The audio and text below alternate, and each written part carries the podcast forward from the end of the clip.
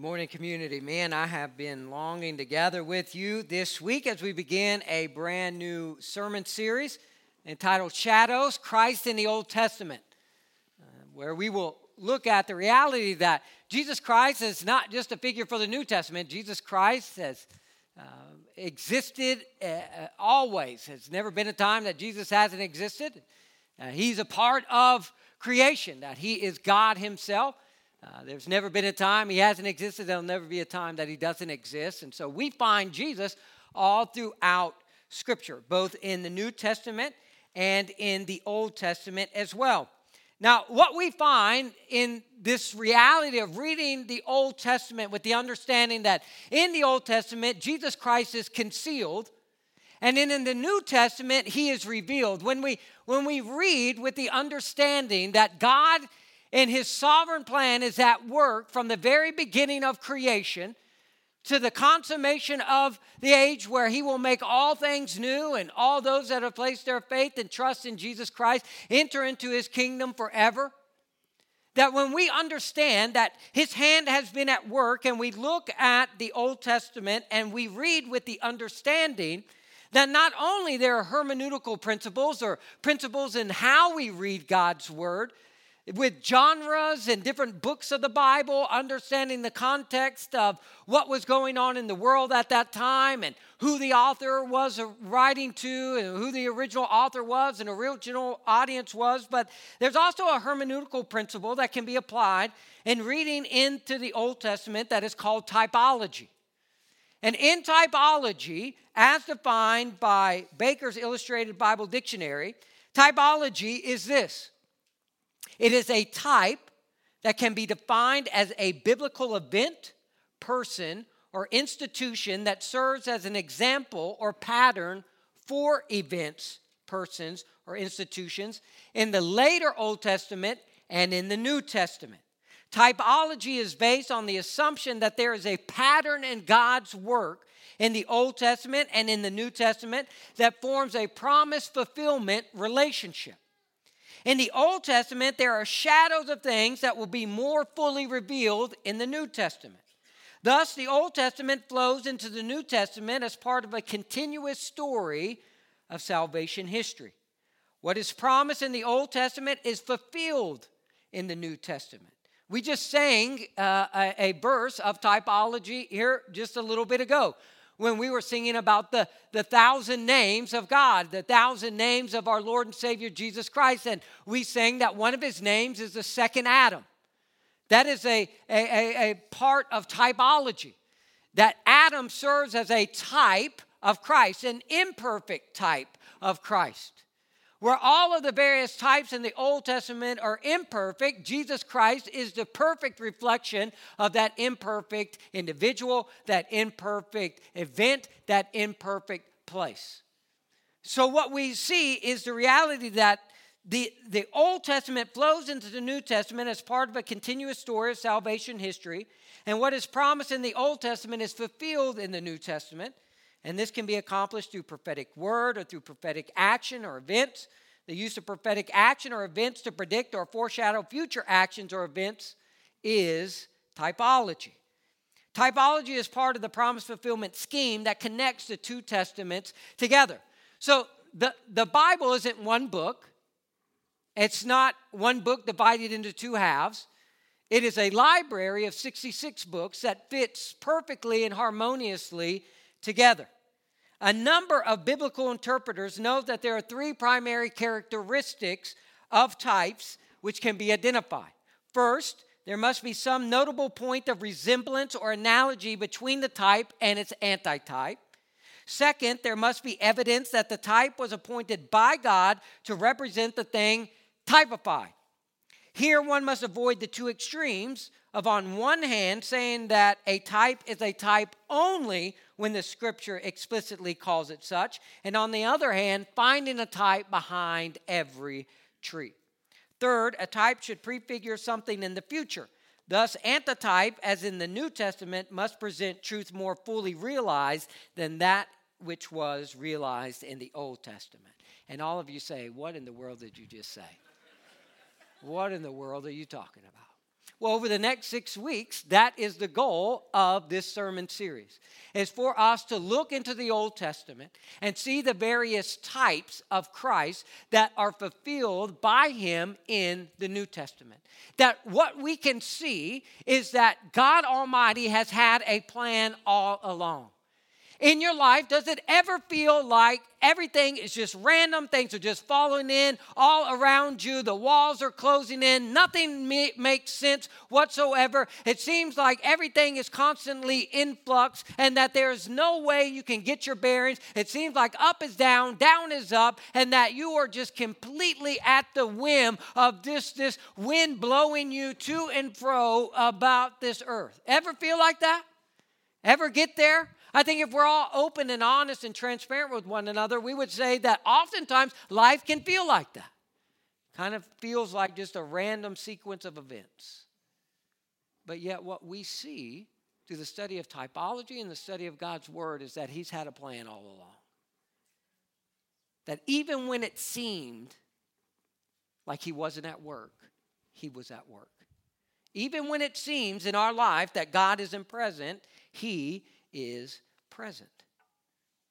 In fact, what we, what we find is that all of Scripture is teaching us about Jesus. All of it. Luke 24, 25 through 27, God's word tells us this. And he said to them on the road to uh, Emmaus, after he has been resurrected, uh, he's been crucified, he's been buried, he is resurrected. He's walking with two disciples on the road to Emmaus. Jesus said to them, O foolish ones, and slow of heart to believe all that the prophets have spoken. Was it not necessary that the Christ should suffer these things and enter into his glory? And beginning with Moses, and when it, this talks about beginning with Moses, what this is referring to is the first five books of the Old Testament, the Pentateuch that Moses was uh, the author of the first five books of the Old Testament. And so he's saying, beginning with Moses, beginning with the first five books of the Old Testament, and all the prophets, in other words, all of the Old Testament, starting with the first five books and working his way all through the Old Testament, he interpreted to them in all the scriptures the things concerning himself. In other words, he's saying, You're going to find me in the Pentateuch. You're going to find me in the prophets. You're going to find me in the Psalms. You're going to find that God has been foreshadowing my life, my death, my burial, and my resurrection all along, ever since Genesis 3, when it was prophesied that there would come one who would crush the head of the serpent, even though it would come at great price of himself, and his heel would be bruised. That's a type, it's a foreshadowing.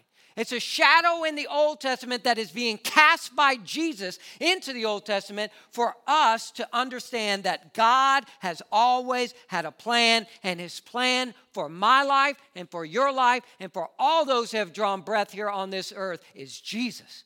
He's the plan for your life. Jesus goes into the upper room where the disciples have gathered, and in Luke 24, verses 44 through 45, we read this.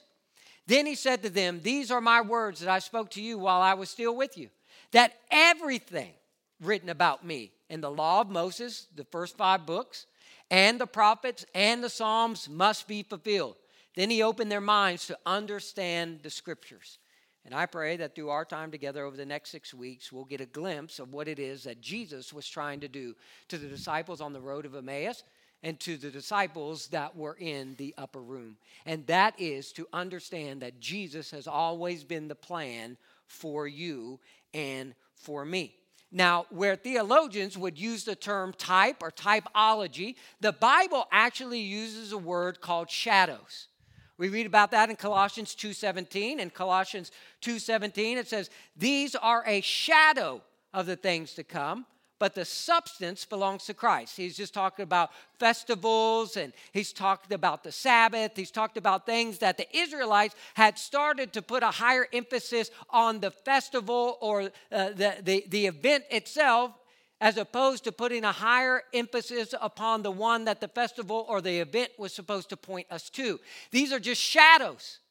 But the one that actually has the substance is Christ. The one who is casting that shadow is Jesus. And what God wants us to see is not just the shadow, but He wants us to see Christ, who is the substance. Now, most of the time, we don't use terminology like types. We don't even use terminology like shadows. So let me use a phrase that we might be a little bit more familiar with to understand exactly what typology and shadows are in Scripture. There is a term that we use to talk about things that are found in video games and movies that are intentionally planted there that you don't see on the surface but are in the background, and they're called Easter eggs. Now, maybe you're watching a movie and you see an allusion to a, a, another movie in the background. It's not right on the surface, but it's there in plain sight for those that know how to look and to find those things. And you will see these various Easter eggs. Now, when I was younger, I used to love to play video games. And one of my most favorite video games to play was NBA Jam Arcade Edition 1995. Now, in NBA Jam 1995, there were hidden characters that if you knew where to look and you knew what codes to put in, you could play with those characters. You could play with the likes of Marv Alberts. You could play with Prince Charles. You could play with Bill and Hillary Clinton. They had a killer crossover. Emphasis on killer. Or DJ Jazzy Jeff and the Fresh Prince of Bel Air, Will Smith. That's my favorite. This, my, this was my team to play with in 1995 NBA Jam. He's on fire. And some of you will understand that reference. But the Easter egg found in NBA Jam 1995 uh, Tournament Edition uh, was not the first Easter egg in a video game. The very first Easter egg in a video game, or, or really that can be alluded to and referenced, is Moonlander 1973 for Atari. And in it, we've gone a long way in graphics, have we not? Uh, you tried to land your spaceship onto the surface of the moon. And if you went to a certain location of the surface of the moon and landed, you would come next to the very first McDonald's on the moon, where you could order two cheeseburgers and a Big Mac to go.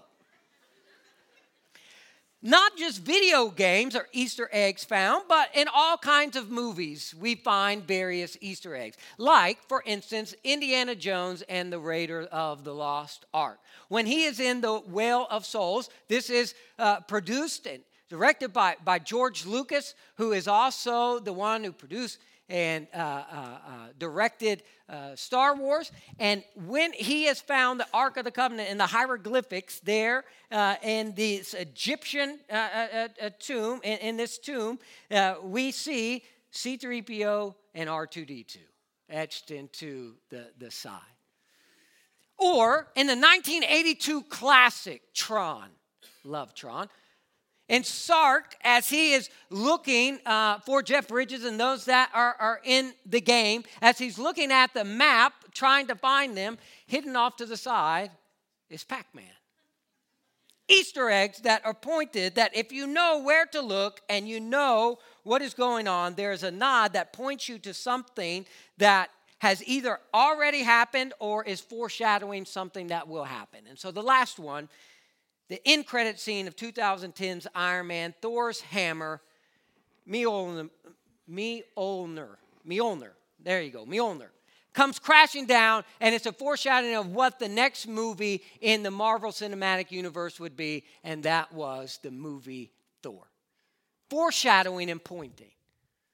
Now, I spent a whole lot of time on that to help you understand that you find things like this in the Old Testament all the time, and each and every one of them are pointing us to Jesus. Each and every one of us, each and every one of them are foreshadowing Jesus Christ for us to see.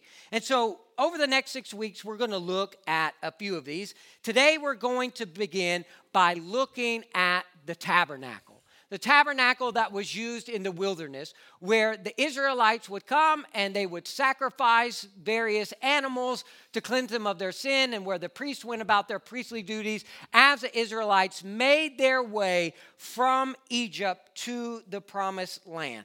And so, if you would, go ahead and open your Bibles to Exodus chapter 40. Exodus chapter 40. We read about the tabernacle starting in Exodus 25, it goes through 30. Uh, then we read about the golden calf, and then it picks back up and it starts to walk us through even more of the tabernacle and the furnishings of the tabernacle. And then in Exodus chapter 40 is when the tabernacle is set up, is when the tabernacle is erected. Let me read to you from God's word, and then let's see what this tabernacle that was constructed and utilized so many thousands of years ago has uh, and what implications it has for our lives today. Verse 1, Exodus 40. The Lord spoke to Moses, saying, On the first day of the first month, you shall erect the tabernacle of the tent of meeting. And you shall put in the ark of the testimony, and shall screen the ark with the veil. And you shall bring in the table and arrange it, and you shall bring in the lampstand and set up its lamps. And you shall put the golden altar of incense before the ark of the testimony, and set up the screen for the door of the tabernacle. You shall set the altar of burnt offering before the door of the tabernacle of the tent of meeting, and place the basin between the tent of meeting and the altar, and put water in it. And you shall set up the court all around, and hang up the screen for the gate of the court. Then you shall take the anointing oil and anoint the tabernacle and all that is in it, and consecrate it and all its furniture, so that it may become holy. You shall also anoint the altar of burnt offering and all its utensils, and consecrate the altar, so that the altar may become most holy. You shall also anoint the basin and its stand, and consecrate it. Then you shall bring Aaron and his sons to the entrance of the tent of meeting, and shall wash them with water, and put on Aaron the holy garments and you shall anoint him and consecrate him, that he may serve me as priest. You shall bring his sons also and put coats on them, and anoint them as you anointed their father, that they may serve me as priests. And their anointing shall admit them to a perpetual priesthood throughout their generations. Verse 16. This Moses did, according to all that the Lord commanded him. So he did. In the first month, in the second year, on the first day of the month, the tabernacle was erected. Moses erected the tabernacle. He laid its bases and set up its frames and put in its poles and raised up its pillars. And he spread the tent over the tabernacle and put the covering of the tent over it as the Lord had commanded Moses. He took the testimony and put it into the ark and put the poles on the ark and set the mercy seat above on the ark. And he brought the ark into the tabernacle and set up the veil of the screen and screened the ark of the testimony as the Lord had commanded Moses. He put the tabernacle in the tent of meeting and on the north side of the tabernacle outside the veil and arranged the bread on it before the Lord, as the Lord had commanded Moses. He put the lampstand in the tent of meeting opposite the table on the south side of the tabernacle and set up the lamps before the Lord as the Lord had commanded Moses. He put the golden altar in the tent of meeting before the veil and burned fragrant incense on it as the Lord had commanded Moses. He put in place a screen for the door of the tabernacle, and he set the altar of burnt offering at the entrance of the tabernacle of the tent of meeting, and offered on it the burnt offering and the grain offering as the Lord had commanded Moses. He set the basin between the tent of meeting and the altar, and put water in it for washing, with which Moses and Aaron and his sons washed their hands and their feet. When they went into the tent of meeting and when they approached the altar, they washed as the Lord commanded Moses. And he erected the court and around the tabernacle and the altar and set up the screen of the gate of the court. So Moses finished the work. Verse 34. Then the cloud covered the tent of meeting, and the glory of the Lord filled the tabernacle. And Moses was not able to enter the tent of the meeting because the cloud settled on it. And the glory of the Lord filled the tabernacle. Throughout all their journeys, whenever the cloud was taken up from over the tabernacle, the people of Israel would set out. But if the cloud was not taken up, then they did not set out till the day that it was taken up. For the cloud of the Lord was on the tabernacle by day, and fire was in it by night, in the sight of all the house of Israel throughout all their journeys. And may God bless the reading of his word. Now, what does this have to do with us? What is this place of worship that the Israelites used in the wilderness as they trekked, which would end up being 40 years from captivity in Egypt to the promised land? Before there ever was a temple, they had a portable one. And whenever the glory of the Lord started to take up and move, they would move until the glory of the Lord settled, and they wouldn't move unless the glory of the Lord moved, which is a good picture for us as followers of Jesus Christ. When God says move, we should move. When God says stay put, we should stay put. We should always look for God to prompt the next step of our lives. But what does this have to do with us? What does this really entail? Well, 1 Corinthians 1, uh, or excuse me, Hebrews 8 5 speaks of uh, uh, this reality. Maybe it's Hebrews 5 8. I'm going to get it right here in a second. Whatever the next slide is, whatever, whatever that is. Uh, oh, okay, that's right. Back it up. Okay, I'm, I'm, throwing, I'm throwing him way off. All right, go, go, go back. Let me walk you through the tabernacle before we get into that. This is what this would have looked like. This is what the, the tabernacle consisted of. You get an idea of how big it was compared to a football field. There was one entrance, and then as soon as the individual that was coming with their sin offering through the gate entered in, the very first thing that they would come to would be the, the bronze altar. And you could see how big it was compared to a normal sized individual. They would take a bull or a goat and they would put it up on the altar. They would tie it to one of the horns. They would slit its throat. The blood would uh, uh, be. Uh, uh, joined, uh, gathered or collected in, in the basin at the bottom, and then they would they would they would burn the offering. As soon as that sacrifice was made, the next step would be for the individuals to go and they would wash their hands and they would wash their feet in the bronze laver. Once that was done, only the priest at this point could walk into the tent of meeting, which is the holy place. And you get a picture of the the tent of meeting. It had four layers of curtains that covered it. And if we were to peel those curtains back, you have the golden lampstand, you have the table of the presence of bread, uh, you have the, the golden altar of incense. Then there's a veil that separates the holy place from the most holy place. And behind the veil in the most holy place is the Ark of the Covenant where the Shekinah glory of God Almighty dwelled. The presence of God chose to dwell in a very special, unique way. So the priest would come in, and right off to the left would be the lampstand that the priest would attend to and the priest would light. There are no windows in the tabernacle, so this lampstand would be the only thing that gave off light. And directly across from it on the right side would be the table of the bread of presence. They would come, they'd put the fresh bread uh, there on the table of presence, 12 uh, pieces, one for each tribe to represent each tribe. And then behind that, right in front of the veil, uh, would be the golden altar of incense, where uh, they would take the, the coals from the bronze altar out in the courtyard. They would bring them in here, and then they would pour incense on top of that, and the beautiful aroma of that incense would fill the, the tabernacle. Now, separating the holy place from the most holy place is a veil.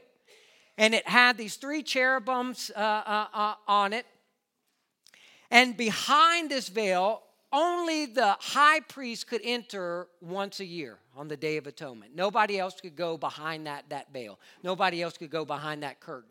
And on the Day of Atonement, the high priest would go behind this veil to the Ark of the Covenant. He would take the blood of a bull and he would sprinkle it on the mercy seat, and that would be for the forgiveness of all of the sins of God's people on that specific day. So throughout the year, they're bringing sins for themselves, but on the Day of Atonement, the sacrifice will be made for all of God's people in that time. So now, what does that mean for us? Well, Hebrews tells us in Hebrews 8 5, it says, that these things, talking about the things of the tabernacle, talking about the things of the tent, they serve as a copy and a shadow of the heavenly things. For when Moses was about to erect the tent, he was instructed by God, saying, See that you make everything according to the pattern that was shown you on the mountain. So he was given the instructions for the tabernacle on Mount Sinai when he received the Ten Commandments. Then he came back down. If you remember the story, that's when he found that Aaron had led people in idolatry and rebellion. They had made the golden calf. But this tent serves as a copy or a shadow. In other words, there's something with more substance. And remember, that substance is Christ Jesus. So these things that are being taught to us in the tabernacle and the system of the tabernacle are actually foreshadowing the life, the death, the burial, and the resurrection of our Lord and Savior Jesus Christ. So, what can we learn about these things? Well, after we would walk back through what it is that we just looked at as far as how the tabernacle is set up, the very first thing that we need to understand is that you would have come to the courtyard, the out, outside, uh, inside the, the, the walls, if you will, of the curtain set up is what is called the courtyard. And the courtyard and its furnishings shadow our justification. It shadows our justification right? Because we see in 1 corinthians 1.30 in 1 corinthians 1.30 god's word says and because of him you are in christ jesus who became to us wisdom from god righteousness.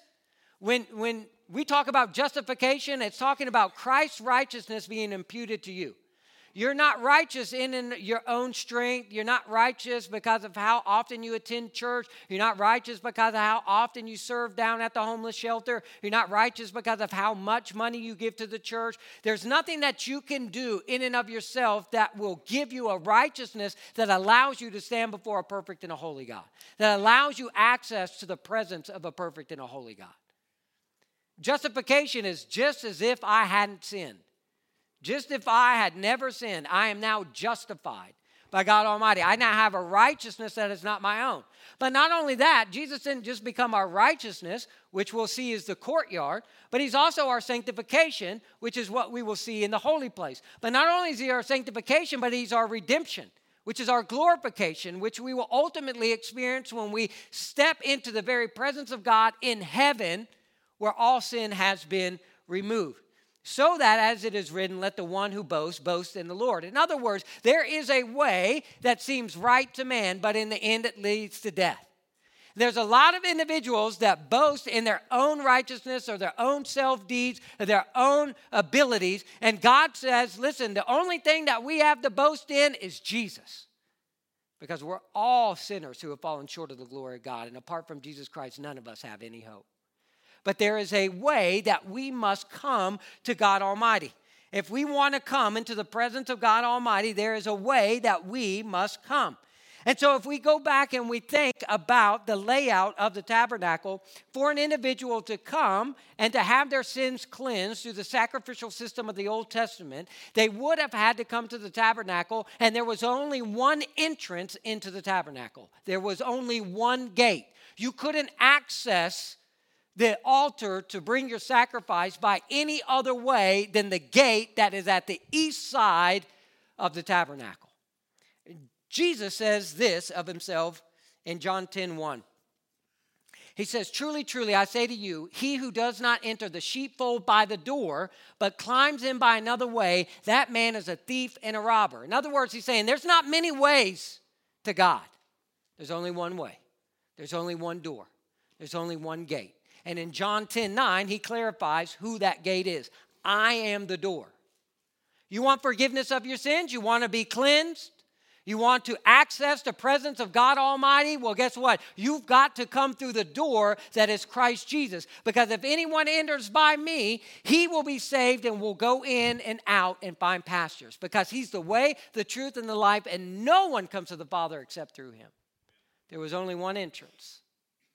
Then, once you came through that gate, once you accessed the tabernacle through that one gate, the very first thing you would have come to was that bronze altar where the sacrifice would have been brought. Well, Ephesians 2 13 tells us this. But now in Christ Jesus, you who once were far off have been brought near by the blood of Christ. That Jesus is our sacrifice. For them to find forgiveness of their sins, they had to bring a sacrificial animal to be placed upon the altar. And what Jesus shows us is that he is the Lamb of God who has come to take away the sins of the world. That it's by the shedding of his blood that we are saved. But this isn't something that he has to do perpetually like those in the sacrificial system of the Old Testament. Remember, the sacrificial system of the Old Testament is a shadow of something that is fuller, is a shadow of something that is perfect, is a shadow of something that is better. That's why in Hebrews 10:1 we read this. For since the law has but a shadow of the good things, Jesus said, I didn't come to abolish the law. It's not that the law is bad, it's just that you can't fulfill the law. I didn't come to abolish the law, I've come to fulfill it. Because the law is but a shadow of the good things to come instead of the true form of these realities. It can never, by the same sacrifices that are continually offered every year, make perfect those who draw near. He goes on to say in verses 2 through 4 of Hebrews 10, the author tells us, Otherwise, would they not have ceased to be offered, since the worshippers, having once been cleansed, would no longer have any consciousness of sins? But in these sacrifices, there is a reminder of sins every year. For it is impossible for the blood of bulls and goats to take away sins. In other words, they, every time that they sinned, they had to keep bringing these bulls. They had to keep bringing these goats. And once a year, they had the Day of Atonement for all of God's people. And so the sacrificial system happened over and over and over again. And unfortunately, there are many people who have experienced the forgiveness of God by faith in Christ Jesus that continue to live as if Jesus has to get back up on the cross and die for you over and over and over again. He's not on the cross. He's not in the tomb. He's on the throne as King of Kings and Lord of Lords. And all of those that have placed their faith in Christ Jesus, there is now, therefore, no condemnation for those that are in Christ. The sacrificial system was a shadow, imperfect, pointing forward to the perfect sacrifice of Jesus Christ on the cross, that his perfect, spotless blood, as it was shed, would allow us to be cleansed once and for all. Listen, church, stop putting him back up on the cross. Stop putting him back in the empty tomb. He's on the throne where he belongs. And may we live our lives out in full recognition that he's King of kings and he's Lord of lords. And all victory has been secured for us by him and by him alone. Amen. You go past the bronze altar where the sacrifice is, and you would go to the bronze laver. You would go to where you would wash your hands and where you would wash your feet. This is a picture that after you have placed your faith in Jesus Christ, you are to be baptized. Uh, that after uh, we are saved, after our sins are forgiven, not before. The bronze laver is not before the altar, it's after the altar. Once in the, the blood had been shed and the individual's sin had been forgiven through that sacrifice, then they went to go be cleansed. But we also see that the world offers many ways for us to cleanse and to try to wash ourselves, but none of them are sufficient. And so in John 4 15, as Jesus is talking to the Samaritan woman at the well, he says to her, Everyone who drinks of this water will be thirsty again. Talking about the worldly water. Talking about not just the water that was in the well there uh, present as he's talking to her, but what the water that the world offers. But whoever drinks of the water that I will give him will never be thirsty again. The water that I will give him will become in him a spring of water welling up to eternal life. Where have you been cleansed? What do you drink from? The well water of the world? Contaminated and polluted, or from the living water that is Christ Jesus. Because he says, when you drink of the living water that is Christ Jesus, you have that same living water that is living inside of you, that is becoming a spring of life that is overflowing into your lives. Now, after the bronze laver, only priests could enter into the holy place.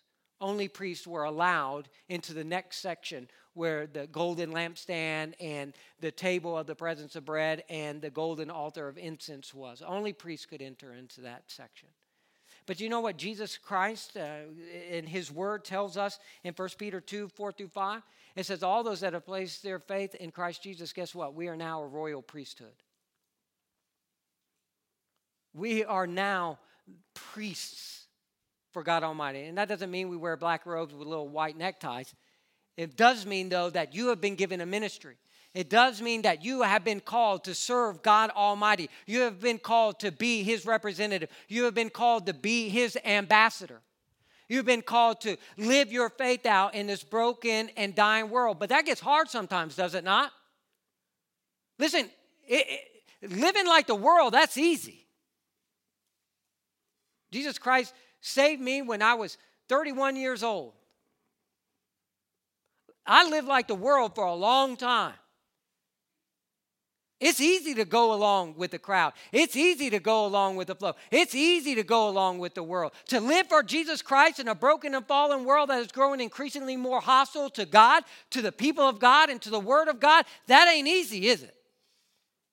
If we're all open and honest with each other, we would say that sometimes being a follower of Jesus Christ is difficult. It's easier to just go along with the world.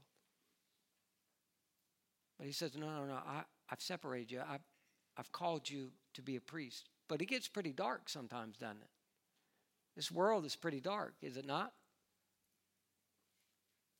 And so, where the courtyard and its furnishings shadow our justification, the holy place and its furnishings shadow our sanctification. Where we start to uh, look more and more like Jesus, where we start to fulfill what it is that God, His intended purpose for our lives here on this earth is to look like. Remember, there's no windows in the tabernacle. It's, it's dark inside the tabernacle. And there was only one thing that gave off light to help the priests navigate what it was that they were to be doing inside the holy place, and that was the golden lampstand. The only thing that gave off light. John 8 12, Jesus Christ says this of himself. Again, Jesus spoke to them, saying, I am the light of the world. Whoever follows me will not walk in darkness, but will have the light of life. He says, I'm the light. You want to know how to navigate your life in this dark and fallen and broken world? I am the light. And all those who follow after me, they will never walk in darkness again. He made this proclamation at the temple uh, during the, the, the festival of booths, where Israelites would come from all over to Jerusalem and they would set up these booths as a reminder of how they lived in the wilderness, in the tents in the wilderness.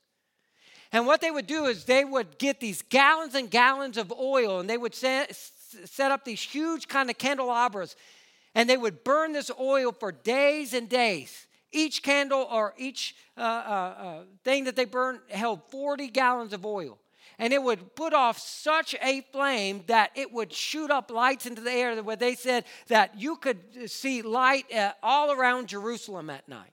And each of those pillars was to represent what we read about in the last few verses of Exodus 40 that during the day there was a pillar of, of cloud, and at night there was a pillar of fire. And they didn't go anywhere unless that was uh, uh, uh, moving, and they stayed still when it stayed. And it was a proclamation that God's presence dwelled there. And with that as a backdrop, Jesus makes the proclamation I am the light of the world not just for Jerusalem. I light up the darkness of the entire world, and all those who follow after me will never walk in darkness again. Now, directly across from that is the table of the bread of presence. Maybe you see where we're going with this. John 6 35. Jesus says of himself, Jesus said to them, I am the bread of life. Whoever comes to me shall not hunger, and whoever believes in me shall never thirst. So, where the candle gives off light and gives us sight in the darkness, the bread of presence gives us strength so that we can live our faith out as Jesus has called us to. And then, right before the veil that separated the holy place from the most holy place, is the altar of incense. And where the candle portrays for us sight in a dark and broken world, and the bread portrays for us strength and nourishment in this lost and broken world, the altar of incense is a representation of the supplication that we must learn to rely upon God and His power and His strength as we go about our lives. So, incense is viewed as a, a symbol of prayer that just as the incense was lifted up to, to God Almighty and would rise, so too our prayers are viewed in that way. And our prayers, which are a recognition that we have no power in and of ourselves, it's a reaching away from ourselves and our wisdom and our strength and a reaching towards God Almighty and His power and His strength and full recognition that only He can change our situations, only He can change our circumstances. And just as the incense raised up as a fragrant aroma to God, so too our prayers raise up as a fragrant aroma to God. Psalm 141, verse 2. Let my prayer be counted as incense before you, and the lifting up of my hands as the evening sacrifice. Now, we're going to go through this series and we're going to conclude this series on Easter Sunday by looking at Abraham and Isaac. And then the following Sunday, we're going to start a verse by verse walk through the book of Revelation. And in Revelation chapter 5, uh, in Revelation chapter 5, verse 8, God's word says this And when he had taken the scroll, the four living creatures and the 24 elders fell down before the Lamb, each holding a harp, and golden bowls full of incense, which are the prayers of the saints. So, this altar of incense, as the incense would be burned, it's really a shadow of the prayers of God's people. That through the sanctification process, we're learning to rely upon God more than relying upon ourselves. And when we do that, it's a fragrant aroma to God Almighty. That we would learn through this process that we must rely upon God more than we rely upon each other. Now, earlier I had mentioned that the tabernacle is covered with four labor, la- layers uh, of, uh, of tent, four layers of curtains. The very first layer, the interior layer, is made of fine linen the most beautifully woven, white, pure, fine linen that you could imagine. Now, you can't see that from the outside. Only those individuals that have entered into the holy place can see that. This is a picture of the purity, the righteousness, and the beauty of Jesus Christ. A lost and a dying world doesn't see that. Those that are outside, those that have not had their sins forgiven by faith in the sacrificial death of Jesus Christ, those that haven't been cleansed, those that don't have the, the, the light of the world shining into the darkness, those that have been strengthened by the bread of life, they don't get to see the beauty and the majesty of Jesus. Only those that have placed their faith in Jesus get to see the beauty of Jesus. But there was a second layer on top of that and it was a layer of a curtain of goat hair, which is a picture of Jesus Christ being our sin bearer. If you've ever heard the term scapegoat, in Scripture, there would be two goats that would be brought by an individual, and they would place their hand on, on one goat, and the, the sins of that individual would be transferred to that individual. That, that goat would be uh, uh, uh, killed and sacrificed, and the other goat would be left as a reflection, as a picture of the fact that your sin has been removed from you and that, that you have been forgiven. And so you can go here. You don't have to die like this goat. You get to go. You there is a scapegoat, and so you you you get to go. You get to go out. Now, the problem is the goats kept returning, and so then they started throwing them off cliffs so they wouldn't come back and ruin the illustration. But there was a third layer of ram skin that was dyed red. And this is a picture of Christ as our sacrifice to die for our sins. Now, the outer layer, the outer curtain, are the ones that everybody would see outside of the tabernacle and would see from the courtyard, was made of badger's skin. And it had no beauty whatsoever. Just like our Lord and Savior Jesus Christ is referred to in Isaiah 53, verses 1 through 2. He had no beauty or form in and of himself that the world would desire him. That they didn't want and they rejected Jesus. But those that have placed their faith in Jesus and have come in to see his beauty and his majesty know that only Christ Jesus can give to us what it is we so desire. Now, lastly, the most holy place or the inner sanctum of the tabernacle, the most holy place, and its furnishings shadow our glorification. This is where the very presence of God dwelt. So you have to go through the courtyard. There had to be forgiveness for your sins. You'd be cleansed. You'd go into the holy place. And then the, the high priest, once a year, would be able to go past the veil and go into the most holy place where the Shekinah glory of God dwelt and where the Ark of the Covenant was. Matthew 7 50 through 51 speaks of what happened to this veil of the temple when Jesus Christ died on the cross for my sins and for your sins. And Jesus cried out with a loud voice and yielded up his spirit. And behold, the curtain of the temple was torn in two from top to bottom, and the earth shook, and the rocks were split. Now we have direct access to God Almighty. There is no veil for one person, only one time of year, to access the presence of God Almighty.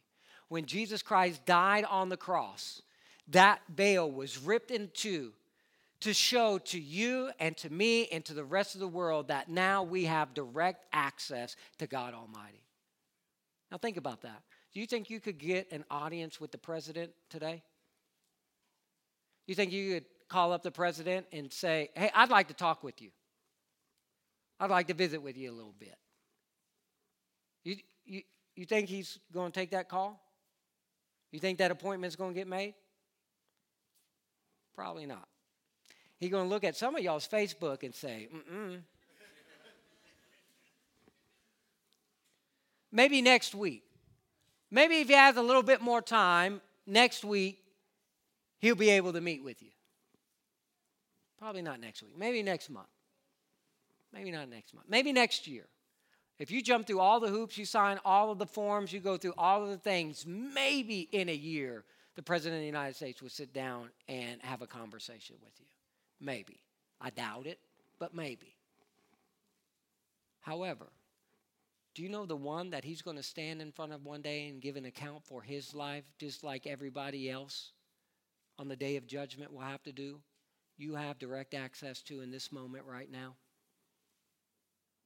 You don't have to jump through any hoops. You don't have to fill out any forms. All you have to do is cry out to God Almighty and the very one who created and spoke everything into existence. So there is nothing that is now separating me from you. You can come to me anytime with anything. I will not turn you away. I will receive you and I will accept you because just like the high priest could stand into the presence of God Almighty that one time out of the year because he sprinkled the blood of the bull on the mercy seat, so too our Lord and Savior Jesus Christ has sprinkled his blood upon the mercy and now God will allow all those that have placed their faith in Christ Jesus to enter into his presence. Amen.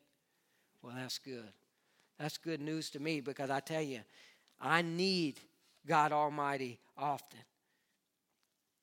This mercy seat would be above the, the Ark of the Covenant. The Ark of the Covenant held the, the tablets of the Ten Commandments, the budded rod of Aaron and the, a jar of the manna that was supplied to the Israelites in the wilderness. Now, there's something very interesting that we read in Revelation 11 19.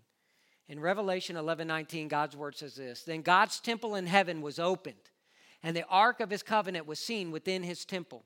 There were flashes of lightning, rumblings, peals of thunder, and earthquake and heavy hail.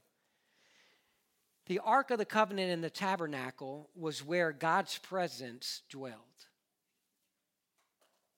For all those who have placed their faith in Christ Jesus, one day we will be in God's eternal kingdom. Well, we will be in the very presence of God Almighty. Well, there's no need for hospitals because there's no sickness or disease. There's no need for cemeteries because there's no death. There's no need for police officers or military because there will be no crime and there will be no wars. A place where we will spend all of eternity in the very presence of God Almighty. And ultimately, that is what this truly is all about. It's about God Almighty desiring a relationship with each and every one of us that we read before the fall of man, God walked with man, that there was a unique personal relationship where the very presence of God was with man as they walked in the very cool of the day together. But upon man's rebellion, they were excommunicated out of paradise, out of Eden. And you remember the story? Because he didn't want them to eat of the tree of life and for us to stay in that condition forever, he set up two cherubim at the very edge of Eden at the east of Eden. They were sent east, and a gate was set up on the east. And for them to get back to the presence of God or to the tree of life, they would have had to come from the east to the west. The tabernacle is set up to where the gate is at the east, and the very presence of God is on the west.